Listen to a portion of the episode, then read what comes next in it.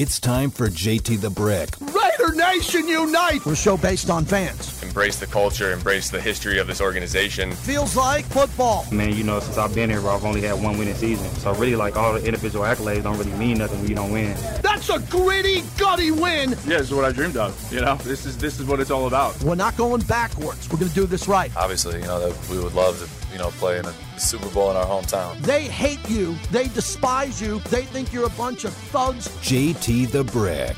Who's the number one rival of the Broncos? The Raiders. Who's the number one rival of the Chargers? The Raiders. Who's the number one rival of Kansas City? Without question, the Oakland, LA, and now Las Vegas Raiders. Honestly, I don't care who I play against. I go out there. I, I don't discriminate. I treat everybody the same way when we, when we go out there. And I'm more concerned about what we're doing as a football team and what I'm doing personally. And now, Your Las Vegas Raiders. here's JT the Brick. Out of the gate, JT with you, ready to roll. Oh, it's Big Boy Radio. Here we go, Steelers in town. I got my A game. Fred Biletnikoff at the bottom of the hour. We bring in Freddie B.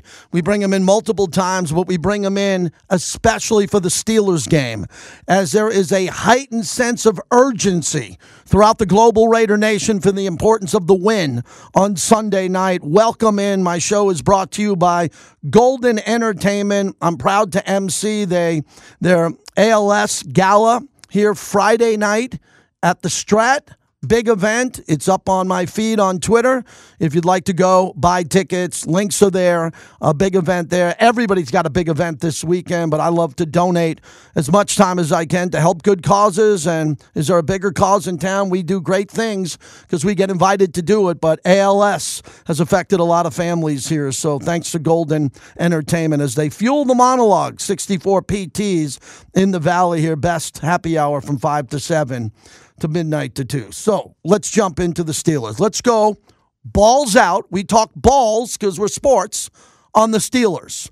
And a heightened sense of urgency today. I brought in a murderer's row. I got Vinny Bonsignore. I got Kevin Bollinger, sports director from Fox 5. I got Fred Biletnikoff. We're loaded up today. I can get you into the show, but you got to get in. You got to get in and you got to bring your A game, man. You got to go hard. You got to tell me about the history of the rivalry with you. When I say Steelers, what does it mean to you? What does it mean to you, this rivalry? I would say it's bigger than most, right? It's got to be. They're not in the AFC West. Who cares? It's the Steelers dating back to Franco's Italian Army, Rocky Bleier, Mean Joe Green, Mel Blount. George Atkinson, Jack Tatum, Otis Sistrunk, Fred Biletnikoff, the late Cliff Branch, and Ken Stabler, the snake, whose family's in town, pregame to get the Hall of Fame ring that he wasn't able to get because he passed away before his enshrinement into the Pro Football Hall of Fame. Is that enough to set the stage? It is for me. There is a big sense of urgency to win this game. It's not do or die, but we're going to know a lot about this team. When I said that, I didn't say it kind of that way with the Buffalo game because none of us, as in zero, none of us on the radio, I'm talking fans, thought that there was a great chance to beat the Bills. A small chance to beat Buffalo. Small. You play the greatest game of your life. You take the air out of the ball. You control the clock. You do it right. Maybe you beat the Bills. Okay, it didn't happen. They got blown out. Blown out after the opening drive. We put that behind us now. We saw the Steelers on Monday night. Kenny Pickett does not look impressive, but he did last year on Christmas Eve on the final two drives when the Raiders couldn't get anything going on offense. They kept giving the ball back to the Steelers and they eventually won. I'm very happy that the Raiders this Sunday don't have to open up against Patrick Mahomes, Justin Herbert, Tua Tagovailoa the way he's playing. They're opening up against Kenny Pickett. Okay, if I can't get here and be excited about that, then I got nothing to be excited about. Okay, that's not Terry Bradshaw on the other side. And did you know, Bobby, did you know that the Ben Roethlisberger, future Hall of Famer, no debate, never beat the Raiders? 0 and 4. That is an unbelievable stat. Roethlisberger's beaten everybody. He's going to the Hall of Fame. He's got two Super Bowl rings, 0 and 4 lifetime against the Raiders, and Kenny Pickett's 1 and 0. Kenny Pickett can't go 2 0 against the Raiders. In our house, Sunday night on NBC, with the Raiders pulling everything out to make you excited about this entertainment and football game. They're all in. Mark Davis has done it all. Mark Davis has paid the coaches. The football staff, everybody built the stadium with the help of Las Vegas and everything else. Everything's been set to go win this game. Go win the game. Now, how are you going to win the game? That's the show for the next couple days. Friday, I'll be live from Top Golf from noon to 2, courtesy of Modelo. Yes, I will have a bucket of Modelo's, but I won't drink a bucket of Modelo's because I got to drive. I got an event later on that night at the Strat for the ALS Foundation in Nevada here, which I'm excited about. But you can have as many Modelo's as you want. I would get there a little early as people are scared. That's another topic, Bobby. Everybody's scared about F1 in town here. The same, the same numbskulls who are on media here in Vegas. Oh, the stadium's going to give us traffic. Why do we need the Raiders here? Why? We got UNLV. Why do we need the Raiders? Yeah, yeah, they're chirping again on F1 traffic. Look, traffic sucks. We don't have much in this town. We don't. If there's strip, if there's traffic on the strip because of F1, deal with it. We have F1. It's going to bring in billions, plural, for the next decade. And their hub is here now as they built the paddock right behind Virgin. So, yeah, it is a pain in the ass. So, if you're going to come out to Top Golf, try to get there a little bit early. We'll be there from noon to 2. I'm excited for that. So, back to the topic of the show, number 702 365 9200. I'm going to simplify it today. I'm going to simplify it. How do we beat the Steelers? I'll go first. I always go first. So you can't say, man, JT doesn't have an opinion. Matter of fact, I'm going to stand up for this one. I'm standing up in the studio. I'm ready. I am ready to roll with this. First off, from talking to Raider Mort today, arguably one of the greatest Raider fans of all time, I said, Mort, what do you think of the game? He goes, I'm concerned. I go, why? He goes, because our defense doesn't play with any fundamentals other than Maxx Crosby. I said, Whoa, what? what? He goes, Maxx Crosby is the only guy I see on going sideline to sideline, knocking guys out of bounds and running back to the huddle. I don't see enough of that. I go, okay, I'll make note of that. Number two, we don't have any fundamentals on defense in securing the edge. Securing the edge, everybody's running on the outside. Well, Mort's right. They ran for 183 yards. A lot of times they were going around the edge. So who's securing the edge? Who's securing the edge if Tyree Wilson and Max don't do it every play? And which linebacker is coming in to clean it up? Number two, it doesn't seem like the Raiders, as of now, I think it will be fixed. I do. I trust these coaches. They're not playing with any fundamentals on defense. Dave Ziegler wants smarter, faster, more explosive players who are disruptors and he's trying to build the team around that. That's why they drafted Tyree. I'm fine with Tyree. I'm fine with him. It's going to take him a little time to get going. Where are the disruptors on this defense? Where are the guys disrupting the football game? Well, they're not at the defensive tackle position. That's a problem. Because unless they get better, unless something happens with these guys, should the Raiders consider doing something and bringing people from out of town to come in here and do the job? We're getting close to that if these defensive tackles can't do it. I would like to see Nesta Jade Silvera and Isaiah Pola-Mao at safety after this game. I'll go one more. But if Moehrig doesn't play at a high level and Epps is going nowhere, he's a good player. If Moehrig doesn't have a big game and pop, Isaiah Pola-Mao or Teamer or whatever you want, put him in there. Put him in there. I know Moehrig with the with the cast and the thumb. I get all that. I've been trying to give him the benefit of the doubt. Again, I know my tone isn't perfect. My wife says, change your tone. You're on the phone with, uh, change your tone. No, I'm not. It's a radio show. My tone is play to your ability or better than your ability. We know that I don't know what the ceiling is on Tre'von Moehrig. I don't know. Is it the Pro Bowl? Doesn't look like it. Is it to play average? Yeah. Where's the greatness? Let's get it Sunday night. Okay? I like Robert Spillane. I think fundamentally he's pretty good. I really is. Is he Phil Villapiano or Matt Millen in their prime? No, he's not. But can he do a good job? Yes. I think they're happy with him. And I love the body transformation of Divine Deablo. He looks like the guy I want to see the linebacker look like for my team. I grew up with Lawrence Taylor. Okay, there's a difference between you saw Ray Lewis, remember him? Divine Deablo doesn't play like Ray Lewis, but he's starting to look like him muscle, strong, angry player, getting behind the line of scrimmage. I like that. I'm good with that. I touched on the defensive tackles. And then when we get to the cornerbacks, Marcus Peters, again, it's tough to look at the tape on him. The coaches do. I'm going to ask about this to the coaches and, and try to figure this out. Marcus Peters now, through two games, they didn't throw at him in the Denver game, And Buffalo just steamrolled the Raiders defense. I don't know what his cause and effect was to that game, but Marcus Peters, this is his moment. This is his moment. It's his home opener in Oakland, right? But it's not Oakland, it's Vegas. And his family's there from Oakland. This is right. Am I right to say that? This is a Marcus Peters game. And then we got Jakorian Bennett on the other side. You won't hear a complaint out of me. If he gets beat twice, you won't hear a peep out of me. I love the kid. He wears number zero. He's got swagger. He's the future. Just like Nnamdi Asomugha was the future when he came here. Others, I don't know how he'll pan out, but I'm great with him. I love that pick. I love it. So if he's going to get beat, he's going to have a pass interference. You won't hear a peep out of me. I'll mention it, but I'm not going to say get him off the field. I'll say get Moehrig off the field.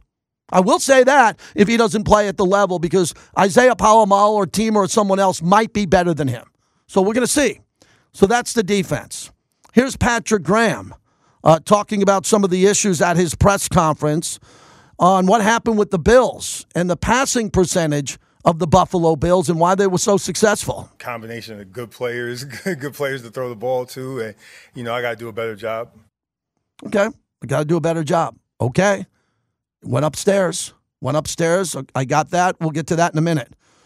Okay, Tyree Wilson on tape. What does he look like? So for Tyree Wilson, he's our future. He is our future. The season ticket holders. Our future is Maxx Crosby and Tyree Wilson.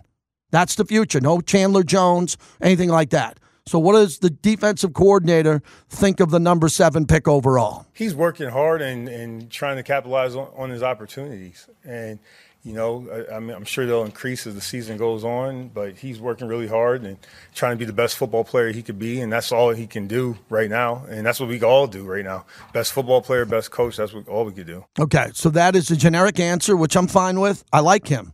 I'm like him. He's a big listener to my show way back in the day. He used to listen to me in overnights. I like the guy. Went to Yale. He's a sharp guy. I do. I think he's a good coach. But the system here in the scheme, if he's basically saying we got to wait for Tyree to develop, I'm going to wait. I'm not selling my season tickets. I hope to be going nowhere. I'd like to see the guy develop.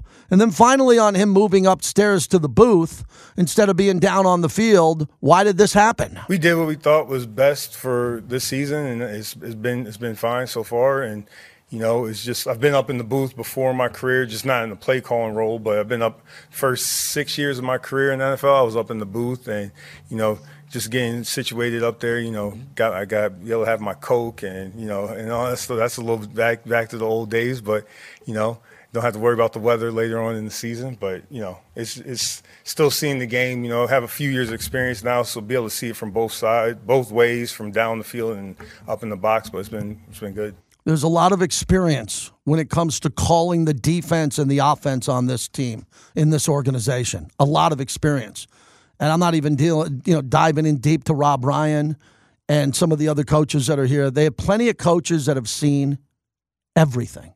They've coached in Super Bowls, playoff games. There's nothing that they see that they haven't seen before.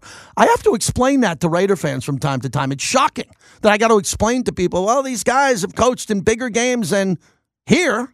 There hasn't been a big game here in a while, other than the, the game we won against the Chargers to knock them out of the playoffs. Raiders haven't won a playoff game in a while. A lot of these coaches have won a lot of playoff games and Super Bowl rings. So they've seen it all. Now they have to do it here.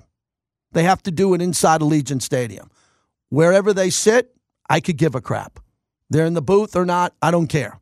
Call the game, call the plays that you're calling Henderson, and have the players, if they're not doing it right in Henderson, either remove them from the starting lineup or coach them better. I think everybody would agree to that. Is that too hard for everybody? Am I too Raider pro Raider there? Is someone going to tweet at me and say, "Man, JT, you're you're just a homer"? I don't know what more I can say. Everybody needs to do a better job. Everybody, including the fans. Fans are great. I'd like to see the fans on their feet on third down. Look, the elephant in the room is there's going to be a lot of Steeler fans there. Not shocking. They want to get in on. They've been they've been trying to buy this ticket for a year. Okay, and if they're going to come to the game and they're going to be there, going to have the best time of their life, except they're going to lose the game. They're going to stay at a premium casino hotel. There's no curfew. They're going to be at the blackjack tables till four in the morning. Welcome them in. They're good people. Steeler fans have been around a long time. It's a great rivalry with the Raider Nation. But I think the Raider fans on their feet, third down, do your job, be excited about that. So, what do the Raiders need to do to go out and win this game? 702 365 9200. The show started 15 minutes ago. It is nowhere near where I want it to be. I want aggressive, intense, black hole style radio the remainder of the week here because we need this one. We need this one. You hear me go crazy week one and two. I figured they'd be one and one. If they're two and two, I'm looking at three and one. Two and two, I can survive. And then after that, I think the schedule opens up and some of it will benefit the Raiders. But this is a big one. No way about it. And the reason why it's so big, last year at the end of the year, everybody, the Niners came to town. The Raiders should have won that game. He should have. And then Kansas City came to town. Do you remember when Kansas City played? They were playing for the bye week and the number one seed. And they were much better than, you know, us here. And the Steelers, if the Steelers were coming here week 14, say one of these two teams were already eliminated from the playoffs or not going, this game wouldn't matter as much if it was a week 14. It's Sunday night football, week three. It's the Raiders' home opener. It's the Stabler family getting their ring. It's some of the greatest entertainment ever booked by the Raiders for this game. The weather is perfect. You know what this game's going to look like? I told my dad today, my 85 year old dad, he knows the game Sunday night. I go, Dad, the, the viewing and sight lines of this game NBC brings in the drones and the strip and the lights. It's going to start before the sun setting. The fourth quarter, it's going to be dark. The whole world's going to be looking at Vegas going, oh my God, what's that in the distance? Oh, that's the sphere where U2's playing. Oh, what's going on there? That, oh, that's the F1 paddock. I mean, we are on fire out here. All due respect to Oakland and LA, this ain't Inglewood.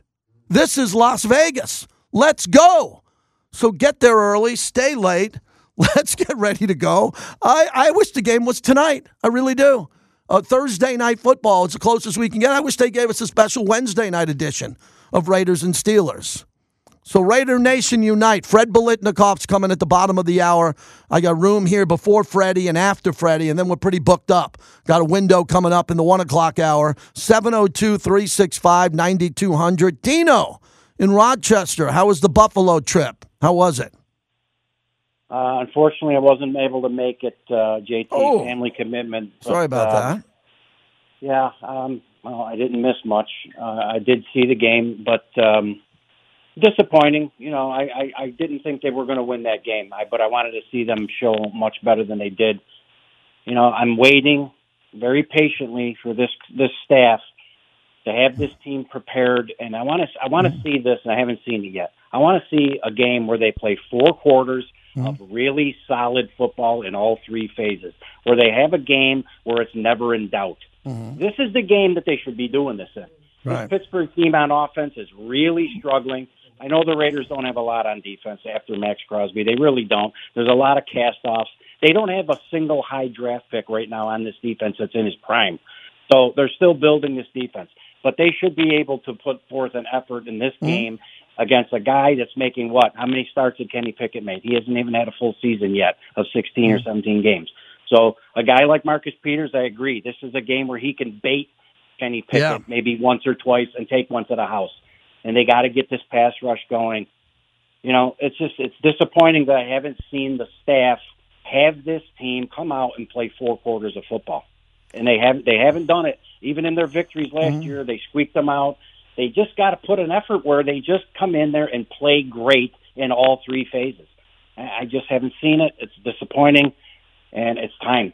It's time. that This is it. Like you said, everything's set up for this game.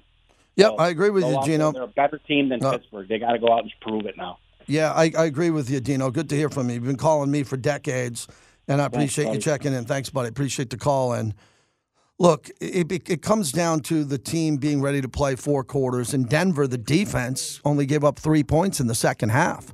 I mean, the defense played really well. It was an exciting time to watch the defense get off the field with Russell Wilson there. Now, Russell Wilson isn't playing as well as he used to play, but he's a hell of a player. And in Buffalo, the offense came out and played great on the first series. And then they got steamrolled. The offense kept going three and out. They couldn't get anything going, getting pancaked at the line of scrimmage. Josh Jacobs couldn't even get back to the line of scrimmage. And then they didn't do a good job in the passing game. So everything that they did in that game, was negative, and that's unfortunate. You don't want to have a game where you play that poorly. And they did. I'm talking to the coach tomorrow. The first couple of questions is what happened in Buffalo? How do you clean it up? What was practice like this week? And what else can I say? Well, you know, when I, he's not going to sit there and, and say that this team is awful. No, this is his team. He loves this team, and he's got players who can make plays. But how do you come out? Eddie Paskal said on a Raiders Roundtable yesterday, he really believes the first 15 minutes of this game, 12, 15 minutes of this game is big because the Raiders got to play with the lead. The Raiders have to open up and play with a lead. They have to. And if they play with a lead, then they'll get everybody going. The crowd's into the game. The Steeler fans, you know, they'll get into the game too. But, you know, you'll have a fighting chance to build momentum on both offense and defense. I will get this out of the way, Bobby. The only one thing that concerns me about this game a lot, because Kenny Pickett doesn't. What concerns me is the fact that they have two elite players on the defensive side for Pittsburgh. And I'm talking super elite, two of the highest paid players at their position. So Alex Highsmith has won the AFC Defensive Player of the Week for week two. Okay, the player of the week is on Pittsburgh. He had seven tackles, one sack, and one interception for a touchdown.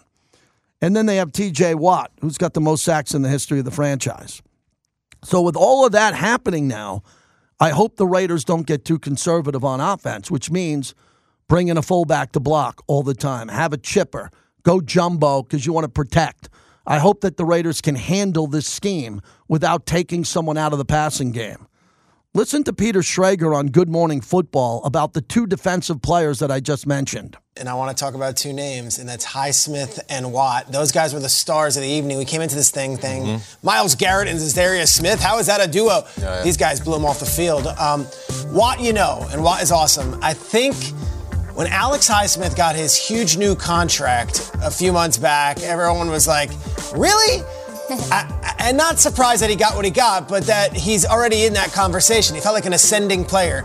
Guess what? The Steelers, you pay for what the guy's gonna be. You don't pay for the guy Talk for. About it. This is the future. You've got now two young, tremendous defenders. Highsmith's incredible. Last night he had five tackles, a sack, a forced fumble, an interception, and the opening touchdown of the game.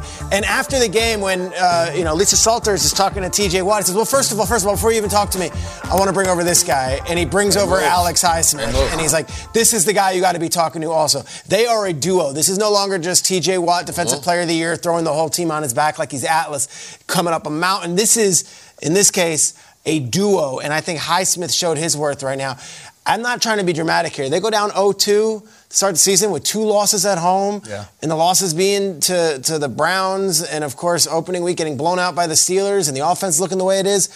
It's dark times. They're one on one right now. Yeah. All right, let's get to the weekend. Right. Let's get to clutch. what we got in week three. A clutch win, right. and it wasn't because of the offense. It was because of Highsmith on one end, and it was because of Watt on the other. They were the most dominant players on the field.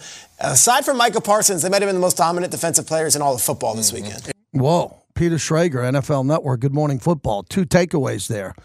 Two great players on defense, and the fact that they won the game playing defense. That's our that's my pregame show from the torch. Gotta stop these two guys. You think I'm gonna spend an hour on Kenny Pickett?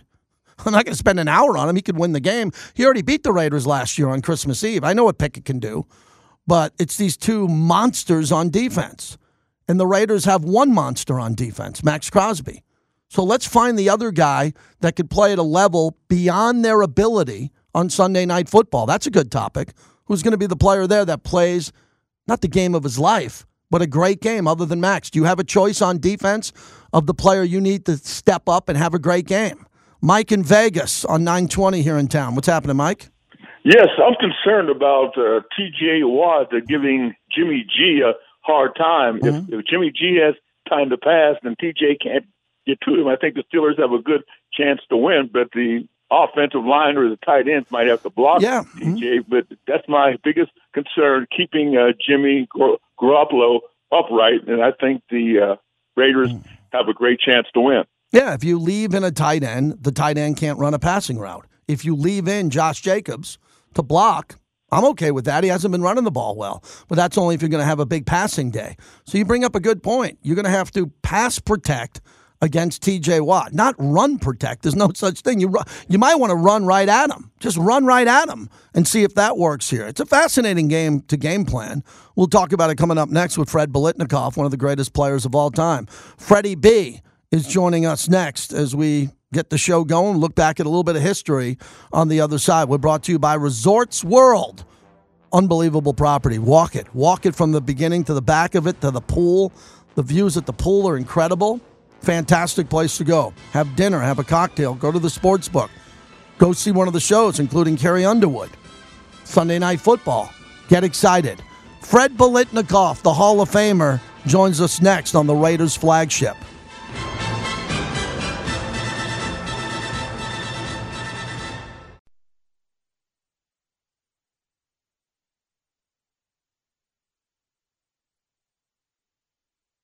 A key thing for us moving forward is just to get off to a fast start and to get the quarterback off their rhythm. And that, that starts with me first and foremost. So that's one thing that we have to do moving forward. And, you know, when you're dealing with these really good quarterbacks and you got to find, you got to find ways to do that. And, you know, it comes from, you know, whether it's, you know, disguise, whether it's scheme, whatever it may be, you just got to find a way to get them off rhythm and, you know, create some um, good situations for the defense. Yep, starting fast will be the key. Sunday night on NBC, Sunday Night Football, the rivalry, the Raiders at the Steelers. I don't know anybody who knows the rivalry better than the Hall of Famer Fred Biletnikoff. Kind enough to join us. Freddie, it's Steelers week. You've been through a few of those in your career, huh? yes, I know it very, very well. Believe me. Hey, well, at least we don't have to worry about them icing down the field. yes, very good point. You know, growing up in Erie as a kid before Florida State, uh, what was the Steelers? Because the Steelers weren't always great, and then the 70s came along when they improved. So when you came into the league, and then when you went out of the league and got into coaching for a long time, you've really seen the growth of the Steelers organization over the decades. Oh, absolutely. I mean, you know, when I was a kid growing up, you had you had Pittsburgh, Cleveland, Philadelphia. Those were the teams in in the area that I uh, grew up from. That were the you know were the favorites of all the people in Erie. Mm-hmm. Uh, of course, different people had different teams, but uh, but yeah. So you see them grow and grow, and just keep growing. I mean, uh, there's no doubt about it. You look at that how that how the Steelers have grown with the people that have played there. I think I think about I know about fifty percent of them are in the Hall of Fame, so that speaks for itself on what type of te- teams they had over the years, and uh, they've been winners. They've been a great defensive teams all the time. The defense plays well. Seems like they no matter what happens, it seems like Pittsburgh comes up with a great defense every year. Yeah, every single year. Yep. Fred Biletnikoff joins us. So, from the time you came in with the Raiders, 65 through 78, I just want to concentrate on the 70s when you would go out there, more so when they came to Oakland. We know the history and the games and the big games, but that was a long road trip back then, flying from Oakland to Pittsburgh on the ground there. And man, what a war. Knowing that you had to prep all week in Oakland, then fly out there and play, and the winter games were really tough. What was your mindset like for the Steelers compared to some of the teams out west, like the Broncos in Kansas City? Well, when you went to went back to Pittsburgh, I can only remember one time I went back there when it wasn't during the winter, and it was early. Uh, it was September, early September. It was so humid, but then you know the years we had to go back there and play, uh, your mindset was, you know, when you get to that stadium, when you go on that field, you better be ready to play, or you're going to get your ass kicked. And that's that's the way it was. There was a big battles between us all the time with everybody. Great deep, two great defenses, two great uh, offenses. Special teams were always great. Mm-hmm. So you had both teams that had all three facets of their of their teams all intact and all with great ball players. So that's the type of thing that you were playing against when you went to Pittsburgh. You were playing against the best. Fred Biletnikoff's our guest, the Hall of Famer. What I find interesting in the rivalry Pittsburgh was really concerned about Tatum and Atkinson and the physicality of that game. What about for you? With Mel Blount and who they had and their linebackers. You ran a lot of quick routes and a slant and those out routes. If you were around one of their linebackers, let alone a corner or a safety over the top, physically that was a demanding matchup. Oh, you were going to get hit. Yeah. You know, no matter what. I mean, both sides of the listen. Both offenses do this. Everybody on that defense, no matter if it was a Raider defense or Pittsburgh's defense, when you went out there as an offensive player, you were going to get hit. And they had people on both sides. Both teams had people that were going to hit you, and they wouldn't hesitate to hit you. And of course, then there weren't any, there weren't no there weren't any rules, so you know, you were fair game anywhere you were on that field. I don't care if you were going inside, outside, up the field, short across the field, no matter where you were going, running the ball, drop back passing, whatever you had to do, you, somebody was going to get hit. You know, somebody was going to get hit, and it seems that ball attracts a lot of people. Yeah, no doubt. It's interesting to tag it with this game coming up. Uh, Jakobi Meyers, hopefully, he's he'll be limited today at practice. He's coming back. Hopefully, we hope he's in. Pro, he's been in protocol. And Davante got hit hard at the end, but he seems to be okay. You're right. In the era that you played in, where there were really no rules in the secondary and the late hits and those extra hits and how violent they were. mentally, I mean, you're a tough player there, but mentally going into a Steeler game, all the ones you played in, knowing you're going to get hit, you had to have your head on a swivel, right? Oh, it's like being on a freeway down in L.A. on the 405. yeah, that's a, that's they, a, were, they were coming from everywhere. You know, That's you, funny. You had to really know where people were out there when you were an offensive player, when you were running down that field, where everybody, where those linebackers and secondary people were at. You had to really be aware of where the hell you were running to, and and really be aware of who who was there on your side of the field.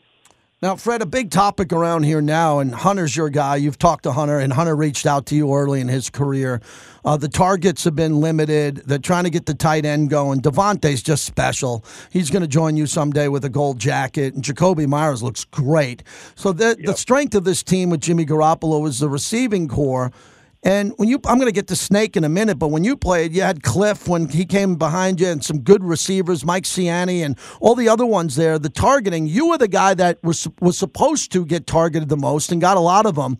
What was it like when you know some guys weren't getting targeted, and you knew that eventually the game plan was going to lead to them getting more targets? Because I think that's what's happening with Hunter now. He's handling it right. The coach knows he, he needs more targets, and eventually we can get him going again.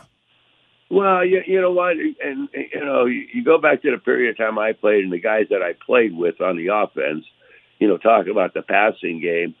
Uh, everybody, everybody was a great player, and I played with Warren Wells, who was fantastic. With Cliff, with Siani, with Dave, with Raymond Chester, Billy Cannon, Charlie Smith coming out of the backfield. Every running back we had on, on a team, all except Clarence every once in a while, every other running back besides Clarence was excellent ball catchers. And Clarence came up with the big catch for us at that one time. That was terrific. that we all know about. hands. But you know what? You may go. You may go into a game, and you may only get the ball thrown to you one or two times, and Cliff might get five or six, Casper five or six. Well, you know, my side he might get one or two. The other, the next game, it might just switch around. So you know, we had so many people that the one the one thing about was this is that you may not get any balls thrown in your game, but you still hey, you still got to get open. You still got to run. You still got to catch the ball. You can't worry about how many balls thrown to you. When the ball's thrown to you, you better be ready. And it may not be until the late second quarter, third quarter, fourth quarter, but you just got to be ready. I know I went through it. Everybody on our offensive mm-hmm. team at that time went through it, and everybody performed, even though they weren't involved early. They were always involved somewhere in a game. So you couldn't fall asleep out there. You still had to run your routes, keep it going, and you know it's it's like I've always told you, our receiving group, and now you know we we have the we have the new guy uh, to go with Davante and, and Hunter and the, the mayor.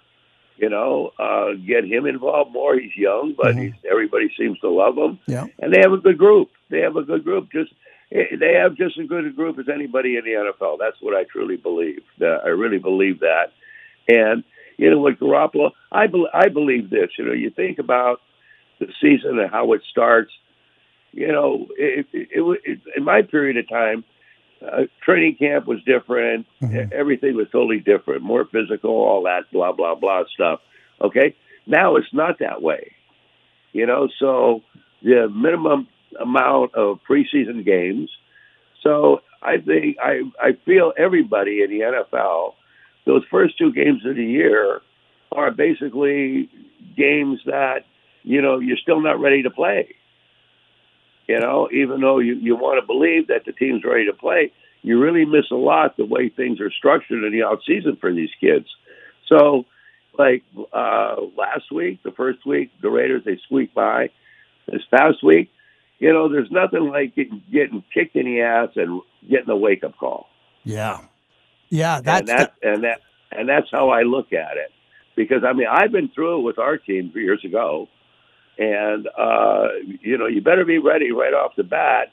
And but I really believe the first two games, and you look at the new parts that are on a team, and I really believe this new parts on a team, you know, that maybe this third game is the game that it all fits together because uh, you know in training camp I don't care what they do now. Mm-hmm. You're never going to get a feeling of a regular football game until your first game on a regular season. That's it. And we have parts that are just being put together, and everybody's still got to get used to each other. And I mean, sure, I mean, sure, we're going to say, you know, Garoppolo, you missed the throw here, whatever. Guy drops the ball, run, runs a bad route, whatever. That happens to everybody. You know, the one thing about the Raiders, everybody's so passionate, and the way everything is nowadays, that we want it instant, instant, instant. Well, let me tell you, let me give you a wake up call. A lot of things aren't instant, and uh, you got to sit back. And when you're a player, you have to have patience. You have to see things growing. You have to know that you know you got to start performing now. You had two good games under your belt. Okay, you're one and one. You're still tied for first place. Okay? You're not zero and two. All right, you're one and one. You're still in the ball game. You got a tough game coming in, and I know Pittsburgh's a tough defensive team, so it's going to be a good test. Fred It's to Biletnikoff. be a good test for the Yep. offense. Fred I the whole. I don't worry about Josh, you know, running the ball and all that stuff. It was just one of those games that, you know, it's sad to see and to see what happened. But, you know, the next time, like this game, uh, it could just turn totally around 360 degrees. And then you go, oh, he's back great again. And everybody's happy. Fred Biletnikoff, the Hall of Famer. One other point on this. When you were being coached by John Madden and you look at the coaching coming off a bad game or a bad performance, I'm talking the whole team, not an individual. Yeah. I think players in every era deserve to get scolded. You're a coach, called out. You know, look at tape. We see a little bit of that on Hard Knocks and some of the other shows.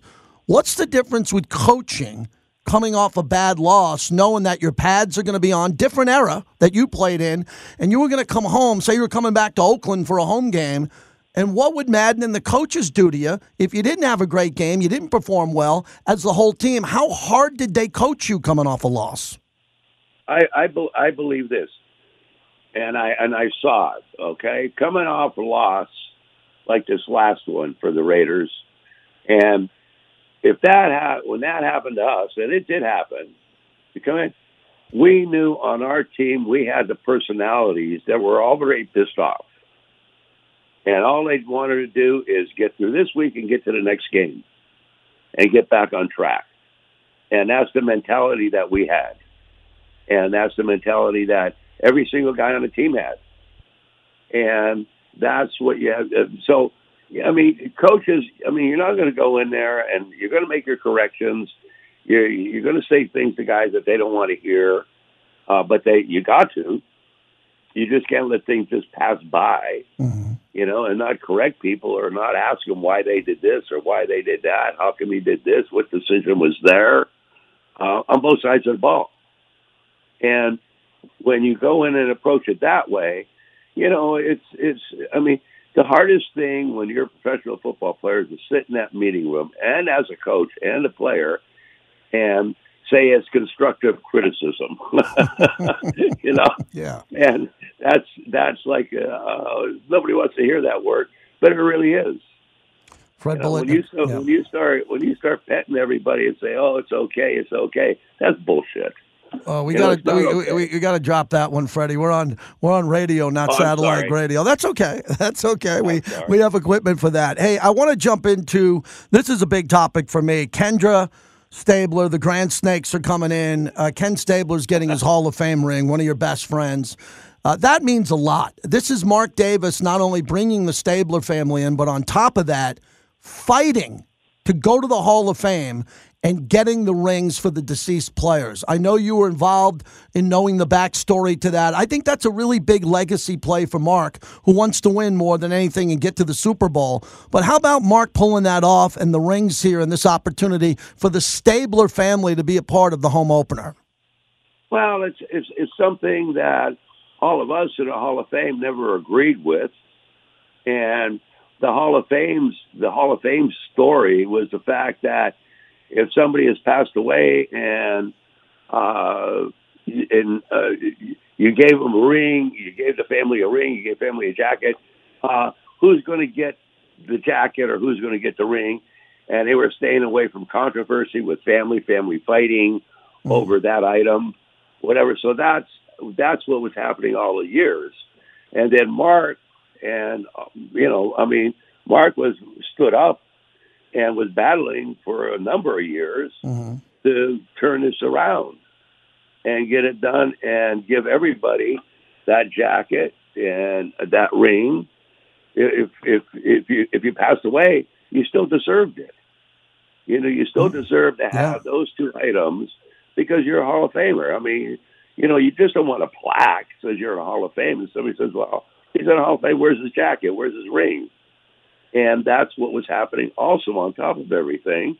So the Hall of Fame did the right thing by listening to Mark, by getting that done, and kudos to Mark. I mean, you know, uh, Mark has enough guts to stand up for for what he thinks is right, and not that did he only stand up because of Kenny, but because of the whole uh, Hall of Fame group of guys that have passed away, or guys that are unfortunately going to pass away and getting in the Hall of Fame. So, you know, he he did the right thing. He stood up, but he stood up for the entire Hall of Fame too. Yes. And having Kenny being able, and Kendra, and the and the grandkid, the grand boys coming in, uh, it's going to be a lot of fun, and they deserve to have to have Snake's ring. Absolutely. Hey, wrapping it up, we rescheduled for October 14th. Uh, We're going to have a great night at the Ghost Bar, which is fantastic. There's a lot going on this weekend. Uh, you'll be around with the Stabler family, so we're looking forward to that. We'll have a Q&A 5 to 8. We'll do it several times coming up this year. I'm looking forward to that. That sunsets nicely at the Ghost Bar, looking back at the entire city of Vegas, and we'll have a nice conversation for the fans coming up, and we'll do that uh, for October 14th. Put it on the calendar. Perfect. Thank you, JT. Looking forward to the new reschedule Mm-hmm. of the event. Uh, you know, something that we just had to do. And uh, we're still going to have a good time. We're looking forward to it. We're gonna have a good time this weekend.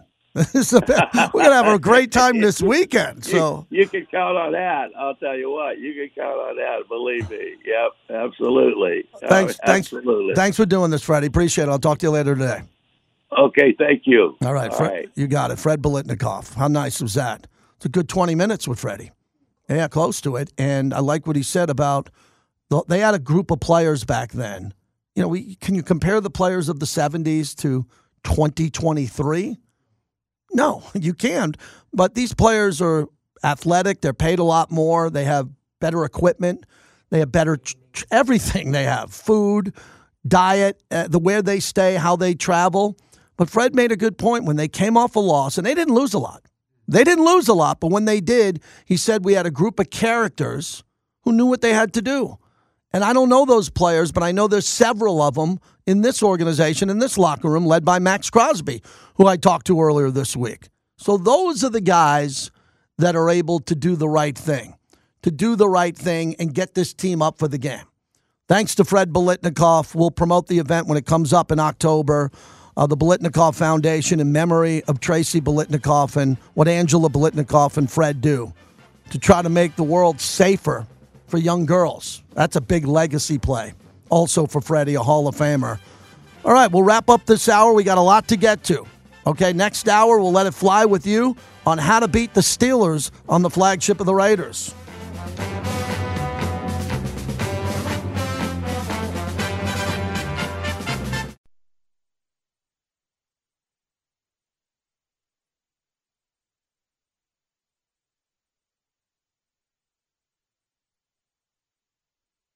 Low snap. Allen has it. Five step drop. Looking left. Plenty of time. Now flushed out of the pocket. Rolling to his right. Eyes downfield. Pump fakes. And he's escorted out of bounds by Spillane at the 30. He could not get anywhere and had nowhere to throw the football. And the Raiders force a three and out on the opening drive. More of that. More three and outs. JT back. That's the voice. Jason Horwitz of the Raiders. Uh, quick segment here. A couple of big storylines today. Kareem Hunt returns to the Brown. Chubb is out for the year.